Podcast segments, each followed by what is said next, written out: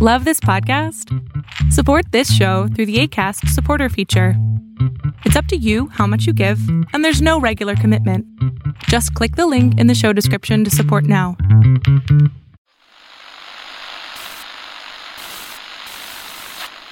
Nine, twelve, ten, twenty-eight, two, twenty-three.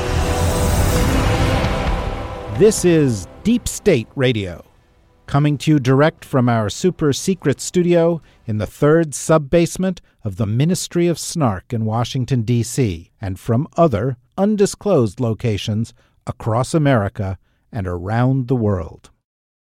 Hello and welcome to another episode of Deep State Radio. I am your host, David Rothkopf, coming to you as I have been for oh, lo these many months from New York City.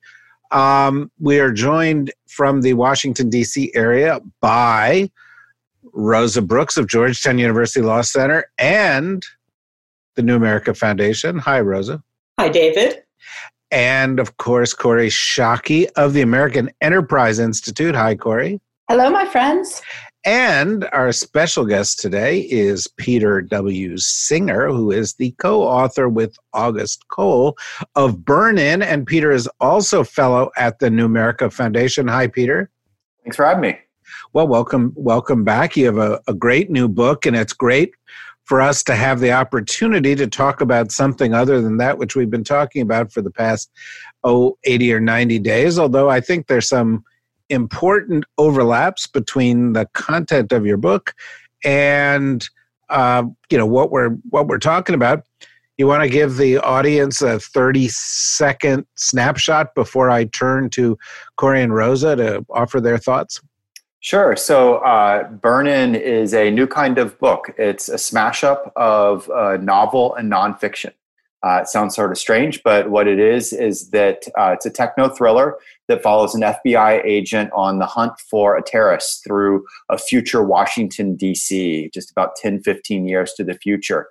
But baked into the story are some 300 explanations and predictions, along with the nonfiction endnotes to document how they're drawn from the real world. So you get a hopefully we'll hear from your uh, the reviewers on the on the call here um, but hopefully you get an entertaining story uh, but along the way you learn about everything from how does ai work uh, how it's going to be applied some of the political security legal dilemmas that we're all going to have to deal with even down to family life uh, so i'm a parent i liken it to sneaking fruit and veggies into the smoothie meaning that that's the good stuff for you. There's something nutritional. You get you get the sweet stuff, you get the entertainment, uh, but along the way you get uh, that valuable uh, nutrition, so to speak. So, Kori, you read the book. What do you think of this smoothie? I did read the book, and I think it will do more for uh, how people understand the social, political, and interpersonal ramifications of artificial intelligence teaming than any one any amount of journalism any amount of earnest well-meaning uh, reports just as ghost fleet helped all of us imagine what the high-tech war with china that could be coming would be like parenthetically, my favorite element of Ghost Fleet was the notion that Americans are actually terrific insurgents. That that's who we are as a political culture.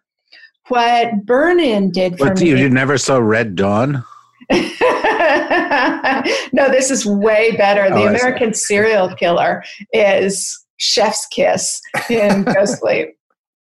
Um, but what Burn In does is help us understand both the positive and negative ways that artificial intelligence teamed up with human training and human kind of um, contextualization of information is going to change both the economy, the security uh, aspects of our lives, but also the interpersonal ones.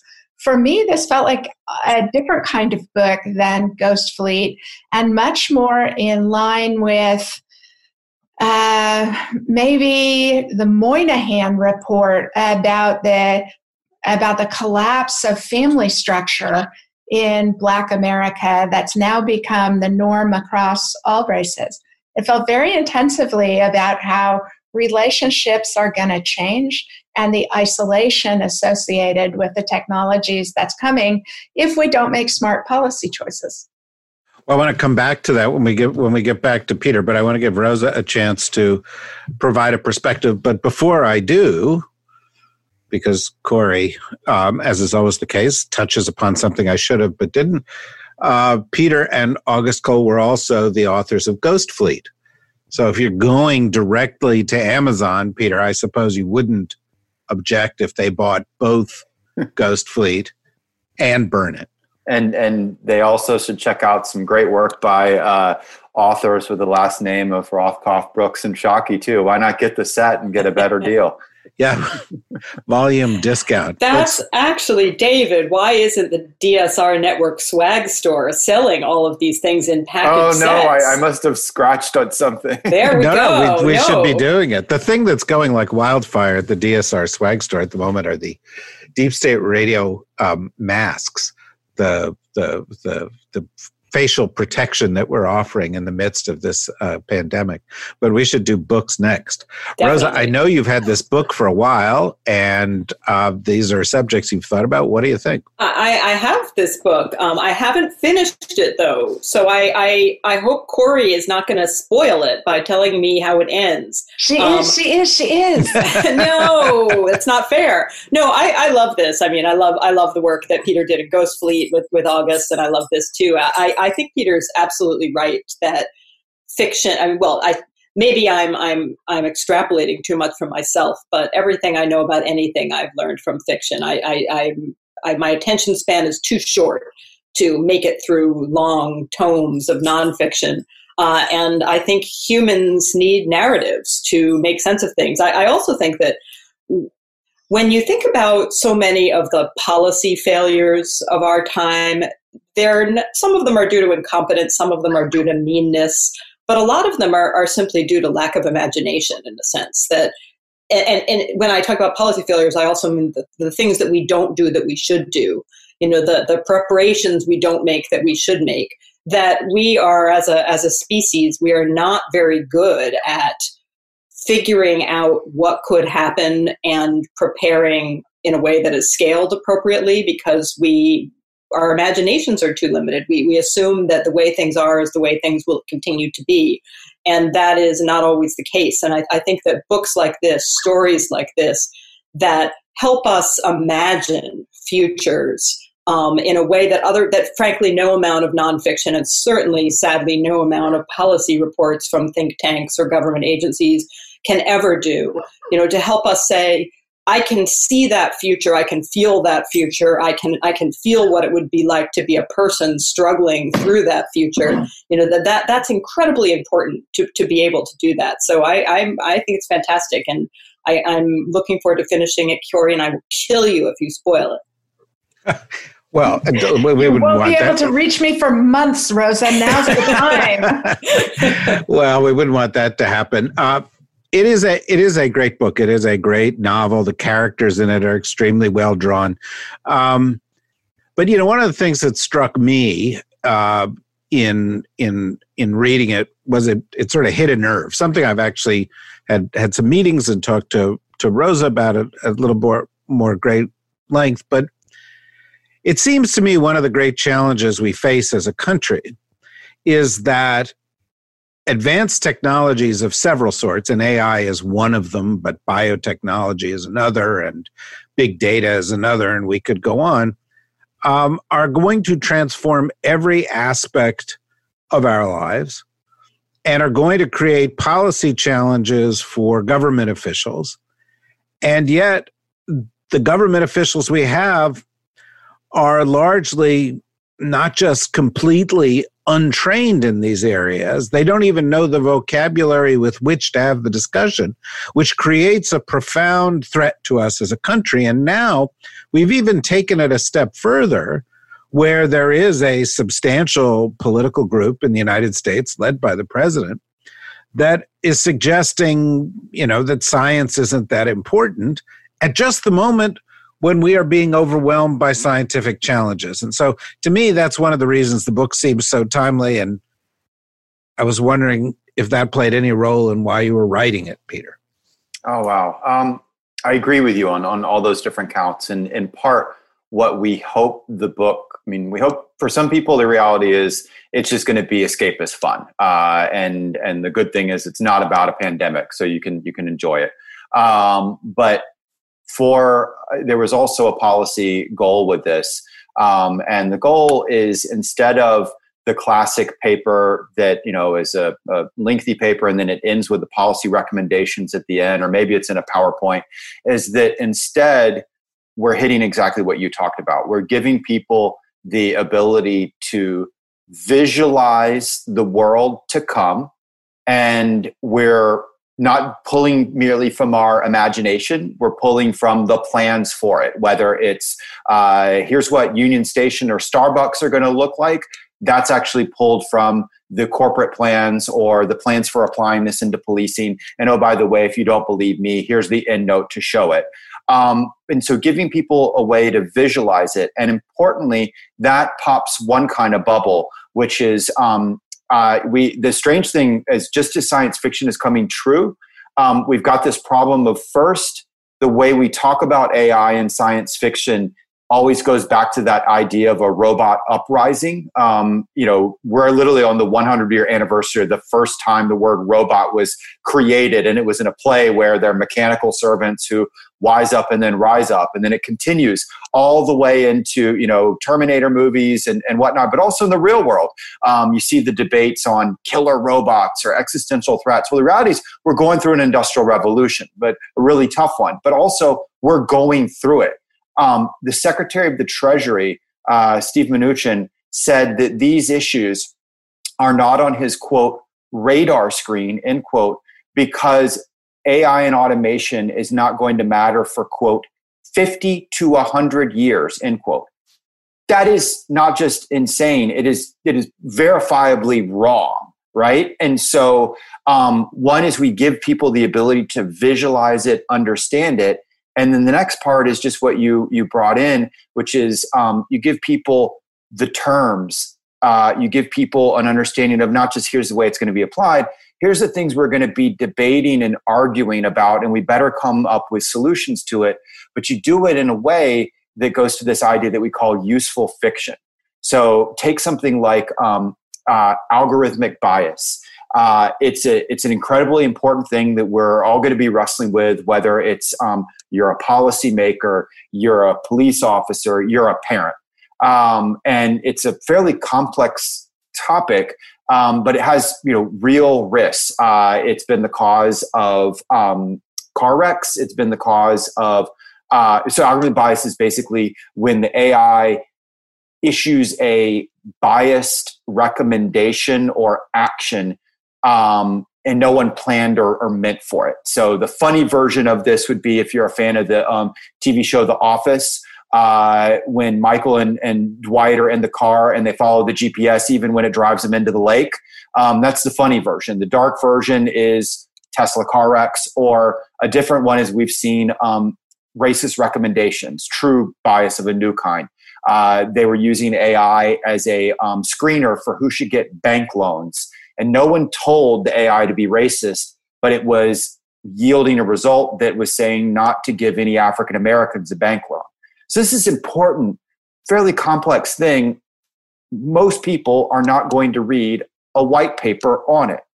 But we try and show it through the book in a scene where, for example, our main character is an FBI agent. She's at Union train Union Station, the train station, and she's trying to find a terrorist in the crowd of people. And so very quickly you can kind of visualize it. You can drop yourself into that story. It's exciting. But at the end of that scene, you've just come away with an understanding of algorithmic bias. As regular listeners know, we are supported on a regular basis and are very grateful to be supported by The New Yorker, uh, which is the pinnacle of media outlets anywhere when it comes to writing, when it comes to insight, when it comes to reporting, when it comes to humor. Uh, I have been reading The New Yorker since I can remember. It was always that which guided the most intense conversations, not just in my family around the dinner table, but uh, in college and graduate school, and ever since. And all you have to do, you know, just go to the front pay, you know, the website of the New Yorker, go to the homepage of the New Yorker, and and look at the stories that are up there right at the moment. Whether it's Dexter Filkins talking about the twilight of the Iranian Revolution, or it's David Remnick, the editor, talking about what Donald Trump shares with Joseph McCarthy, Robin Wright, who's a terrific uh, writer and reporter, talking about how zoos may not survive the pandemic. And you can just scroll down the page and you will find everything from columnists like John Cassidy talking about have the record number of investors in the stock market lost their minds to the cartoons, to humor, to Andy Borowitz, to the kinds of things that provide you with a little bit of a break. In fact, you know, the New Yorker is kind of a 360 degree media stop. Great writing, great reporting, insights into the stories that are most important today, and escape from those stories fiction, poetry, humor, and even, of course, the cartoons. So, because you listen to Deep State Radio, you can get 12 weeks of The New Yorker for just $6 plus the limited edition tote at newyorker.com backslash deep state, all one word, deep state. You will save 50% when you enter the code deep state at checkout. So take advantage of that offer. You will be pleased that you did. I don't know if there's ever been a time in my adult life when I have been without the ability to go to the New Yorker on a regular basis, and I have always been grateful for it. And you can get this offer at newyorker.com backslash deep state. Another form of algorithmic bias, by the way, is um, that a lot of the code is written by men. And so there's there's a lot of bias there. We don't have that problem here on Deep State Radio uh, because you know almost all our code is, is is written by women one way or another. Kori, you can make a comment or ask Peter a question or both. I want to ask Peter a question, a couple of questions about the book. A couple of, um, I love how much it made me think. There were a couple of things in the book that I wonder if they were conscious choices on August and your part, um, because um, so, one thing is a straight out question that has to do with the timeline in the book. One of the things that I noticed is that maybe for for strength of narrative storytelling, you telescoped this down into a few central characters. And one of the things that seemed a stretch of plausibility for me is whether the bad guy could single handedly do all of the searching and coding required to pull off the damage that he does. I didn't go through and check the footnotes on that part of it. Is that plausible? Did you have to force that into the timeline of the of the storytelling? Educate me on that piece of it, please.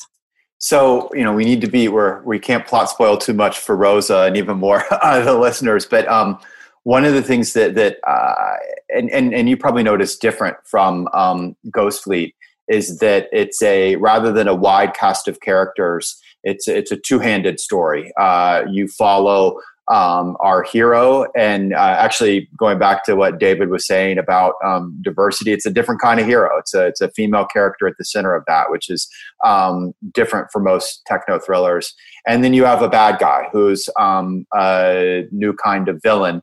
And um, the deliberate choice uh, that that is showing on the nonfiction side is one of the changes that this technology creates is um, uh, we are seeing the equivalent of uh, the powers that a nation state or even large organizations used to have now is coming down to individuals particularly and it's not just on the threat side but particularly when you cross it with the changes of um, what's called the internet of things or sometimes people think about it as the smart city uh, that you um, essentially uh, have, whether it's smart homes, smart power grids, uh, driverless cars, smart buildings, you name it, all being woven together. But it changes the different kind of um, threats that you can accomplish. And um, I, the scary thing for people who live in Washington D.C. is that, uh, man, in the real world, what we are baking into our vulnerabilities is just uh, uh, amazing. Um, and you find it either through, you know, again, you have to re-document. it. It'd be a lot easier to just have the bad guy go clickety clack, I'm in, um, like they do in, you know, the, the TV shows in cybersecurity. Instead, it's pulling from what are real world vulnerabilities, either reports about it or interviews that we did with people. Um, for example, someone who worked on the, the sewer system in Washington, D.C., not to give uh, something away, uh, revealed to us uh, literally how you could flood part of the metro system, part of our subway system, um, just by flipping a couple of valves. Uh, it was funny is the interview with him. Um, his wife uh, yells out, "You don't know him that well. Don't tell him which four. Um, and uh, but so um, the this that's a Peter, long are you going to use your powers for good or for evil? Uh, I hope, and we talk about this is um, you know people frame it as like a future you know prediction i hope a little bit like what played out with ghost fleet is that it's um, a mix of prediction but also prevention.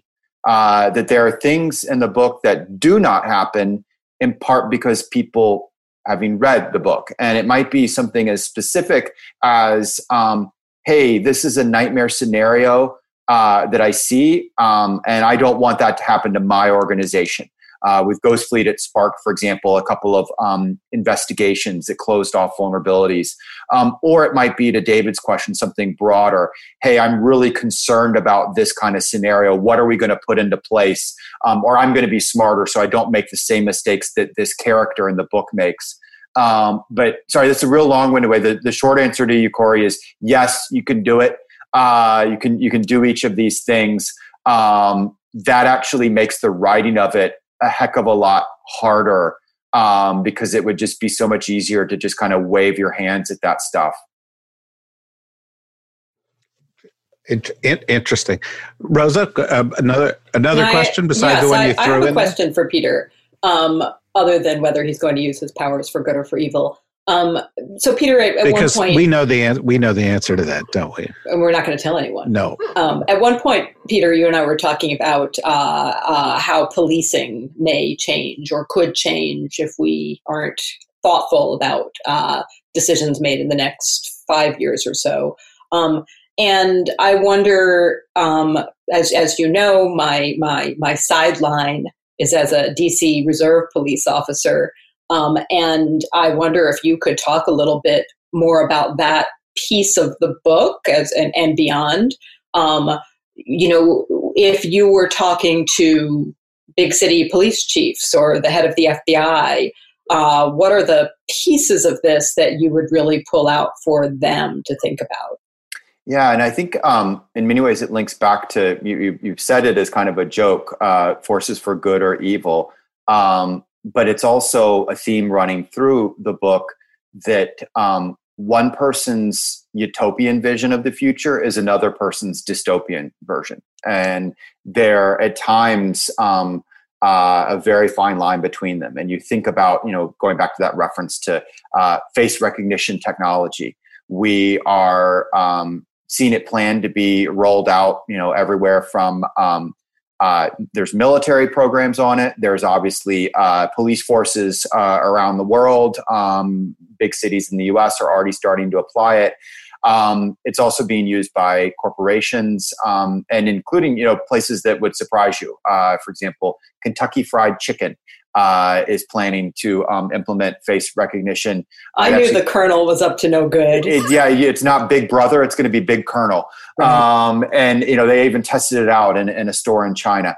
Um, and uh, you can quickly see, you know, they're they're looking at it to know who the customer is, maybe figure out what your wants and needs are. Um, but oh, by the way, you can quickly sort of feel a little bit creepy about uh, Big Colonel there. Or similarly, you know, as you well know, there's tools that you might have as a police officer um, that will make you a, a, better police officer, whether it's that face recognition, whether it's being able to then, more importantly, it's not just face recognition, it's being able to tie that back into all the other data tracking of our lives so that you will know that person and their life history, whether they are currently in an investigation. You'll be able to look over that crowd and see all that.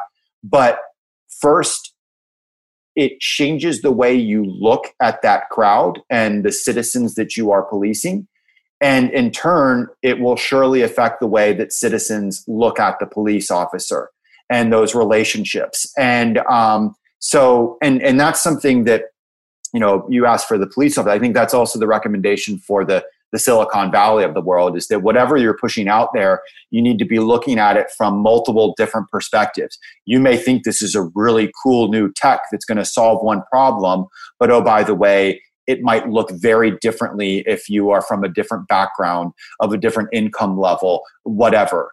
The more broader thing is um, also uh, if technology is changing our businesses, our cities, it'll change obviously policing in terms of the crimes that you're looking for. So we, every time you get a new technology, um, you get new crimes using that technology. Uh, a, fun example of this would be they get horseless carriages and then suddenly have to figure out um, uh, speeding. Uh, the first speeding ticket was issued in 1896. Um, you get not all of these. so, not so, Peter. Uh, President Ulysses S. Grant was arrested for speeding on his horse and carriage in Washington D.C. on the National Mall.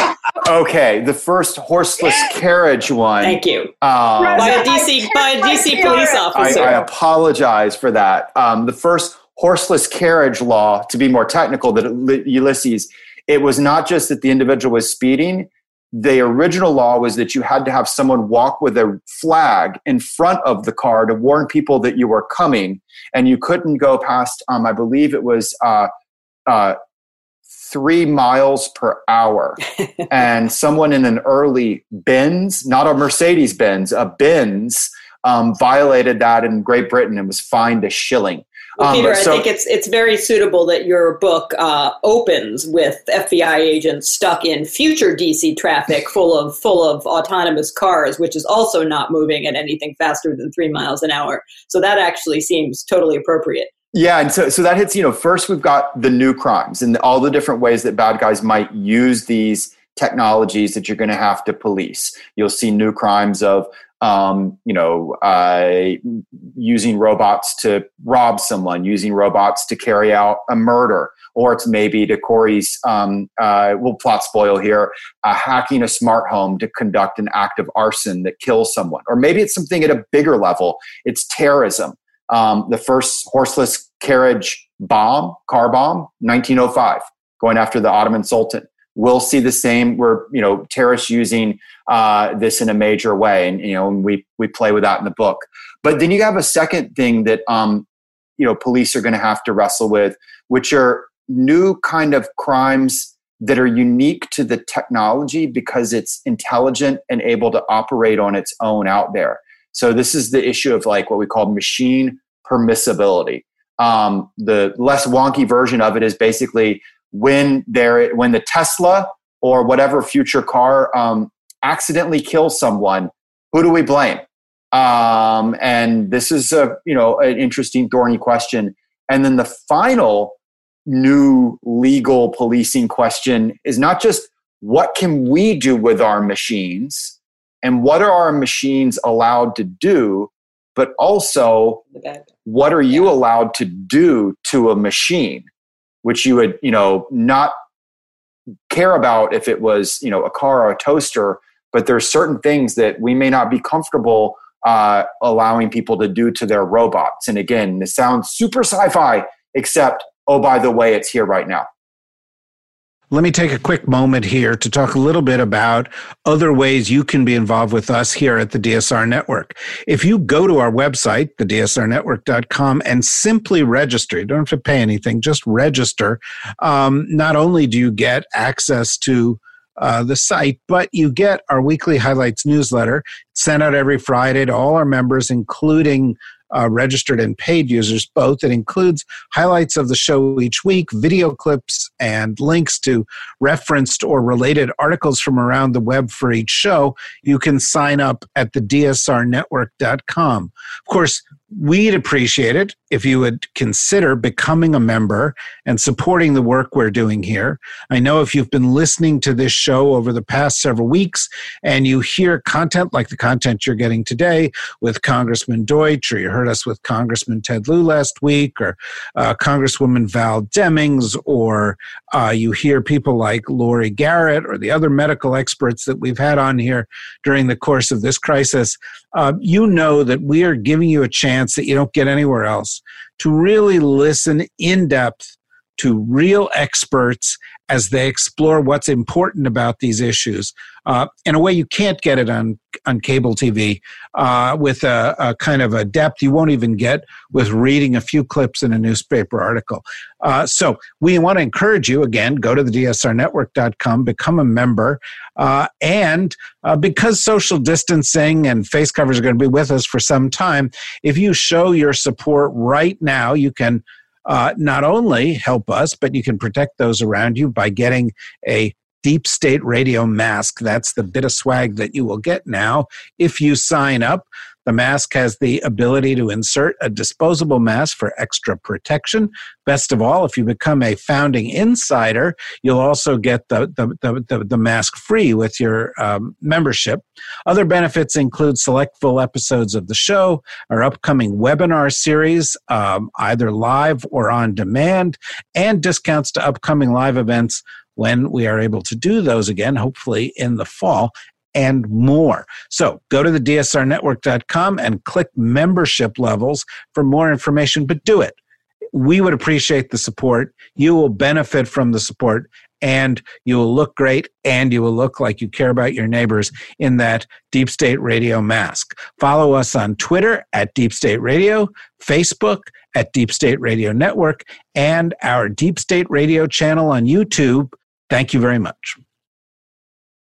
Uh, we've got about 10, 12 minutes left. Kori, you want to go for another? I do. I do. Um, they, there were two um, uh, two social science precedents that I kept hearing ringing around as I was reading the book. The first one, as I mentioned, was the Moynihan Report, um, which argued uh, that um, fixing civil rights, redressing the lack of civil rights by Black Americans was going to be insufficient to create the progress we wanted to make in America. And that the lack of economic opportunities for, in particular, Black men was perverting the, the traditional relationships in marriages and leading to the breakdown of the Black family in ways that would keep Black children in poverty moving forward. And I was thinking of that so much as I was reading the book because of the relationship between the husband and the wife. And I wonder if you had that consciously in mind. And the second one that I thought about was Robert Putnam's wonderful book, Bowling Alone about how the atomization of American society was sharpening polarization and reducing empathy. Because I was so struck in reading the book that there are there's none of the civic society connection that are is a dominant feature of most American lives. There are no PTA meetings. There are no condo boards. There are no, there's nothing that gives people human connections. And so I wonder uh, where, where the momentum for that came from in the book, and in particular, whether those two social science uh, reports had any weight in how August and you were thinking. Oh wow! This this truly is. We are such a group of wonks on Deep State Radio uh, to, to, reference all these. Um, so on on the first um, short answer, no, we didn't have the Moynihan report in mind. Um, when it comes to those themes and trends, it was actually uh, a combination of um, uh, again, the sort of the nonfiction research of pulling out all the different uh, reports on um, job automation and how it will hit different occupations. We uh, literally we b- built a database of every single report that we could find. There's 1,300 different ones in all, um, from what the World Bank predicts to what McKinsey predicts to what Brookings predicts, um, you name it.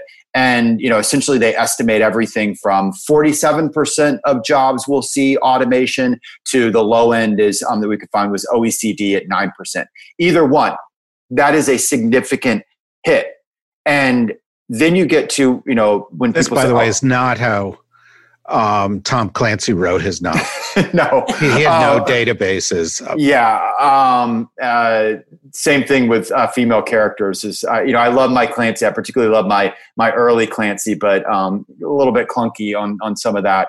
Um, but uh, so, but the thing is, is when people talk about that automation, they'll sometimes go, yeah, yeah, yeah, yeah. But you know, we'll get new jobs, or and they sort of wave their hands at it. Um, but you know, the first is it's a it whether it's nine percent or forty seven percent, whichever one you care about.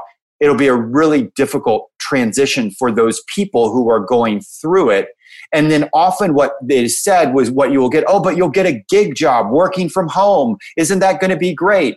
And of course, um, one is we're all now experiencing working from home is not all that great in all the different ways. And two, again, from the nonfiction side, gig jobs have other consequences the lack of certainty the the feeling like you're always on the hamster wheel all that's difficult and so that's how we um, we deliberately chose the identity of um, the husband of the main character to be this um, lawyer who's been uh, bottomated. So he'd been in a you know he's someone who's done everything right. He got went got good grades at the right school got a high power job and then he lost it and now he's working remotely on gig work. And so then that allows you with the fiction to tell that story in an even better way. How does it hit him and his emotions and you make it real for people? Um, on the the putnam one the bowling alone um, yeah that was actually something a little bit in the back of mine um, and but it hits how another theme that we play with is how trust in america is um, changing and it feels like we're losing it. And trust in um, politics, trust in uh, our infrastructure, trust in each other, and um, that those connections are fraying. Um, you know, maybe for a lot of people, they're at a great condo and everyone knows each other. But our character, I mean, maybe it just feels a little more realistic to me, where she she says, "Yeah, you know, there's neighbors that I, I say hello when I cross paths in the hallway, but we're not, you know, bringing cups of sugar to each other. I've got a job, I've got kids, I don't have time for this. But then it means when things fall apart, you also don't have those same connections. Um, and uh, that that you know, I think Putnam was was on to something, um, and I think we are particularly feeling that right now. Rosa, last question from you. No, I was going to say, um, I, I, imagine, Peter, because the pandemic, that most of your book publicity events are going to have to be virtual events, which actually seems quite quite fitting, um, given the themes of the book. Um, what what? So I know the book the book doesn't officially come out for another week or so. Um, um, but what are the what are the comments that you have been most surprised by from people who have read it so far? Comments or criticism or questions? I mean, is it is it pretty much what you expected, or are there reactions that have taken you by surprise? So the the the biggest surprise has been what you referenced at the start, the context of pushing this this out there. Um, it's uh, you know, it's a for everybody. It's a totally different environment, and um, you've noted a number of books have come out since, but um, most of them did not have a choice. They were already in the pipeline. What you are, what we're now moving in the period. I'm kind of pulling back the veil. Um, all the big movies moved. Um, and many of the books that that could move moved. And uh, we we joke about it that um, you know both uh, Wonder Woman and James Bond and the Wimpy Kid moved why did we decide to stay? And for us, it was um, we thought one, people really do need an escapist read right now, but two, um, that we had something to say relevant to the the world uh, that we're dealing with. More importantly, we're going to come out of um, that. All these forces that we saw um, in the book were already in play, but they're being accelerated by the pandemic. Um, you know, whether we're talking about we were talking about remote work or we're talking and in some areas we've we've pushed past what people thought would ever happen and others we moved on a faster timeline uh, so um, i'm familiar with telemedicine um, telemedicine in a couple of weeks we went to the level that people in that industry thought would take 10 years um, or to your question about policing uh, we're deploying robotics in ways that again were thought you know using them police curfews to clean subways to you know using AI surveillance of a society. I mean, this has gone incredibly fast, but it also means all those um, legal, ethical, political, moral questions are going to come faster. You know, so what the characters experience, we're going to experience faster in the real world. So that you know, in terms of the not predicted, the the quicker, greater application of it to our real world um, was one I did not anticipate the also the need for people to have a escapist read um, takes on a whole new meaning um, right now. I know we're we're all personally experiencing that, um, and so that the the change of the um, what you know, there's I've been planning my um, you know year around a traveling book tour, and instead um, you know, I'm doing it all from uh, the home and, and downstairs. And maybe you hear it, maybe you don't. I've got you know an elementary school running, um, and uh, it's different. Um, but you know, you you do it, and um, it's you know if you can't do travel events, um, I've been doing whether it's sessions like this to um, I've done speeches to U.S. Army units to a nursing home. And the nursing home speech it was actually you know done through uh, their um, they have like an internal cable tv network for the nursing home. And of course that took on a whole new meaning right in, in, in all of this um, so i think that's been the biggest surprise. Um, otherwise it's been um, the, the earlier views have been i mean you all know this as writers. You spend years on something and then you kind of just toss it over and you hope it goes well. Um, so far, it's it's they've been really kind, and um, you know the one thing I will I will fight anyone on is I think we've got the most bizarre combination of early reviewers of any book in history.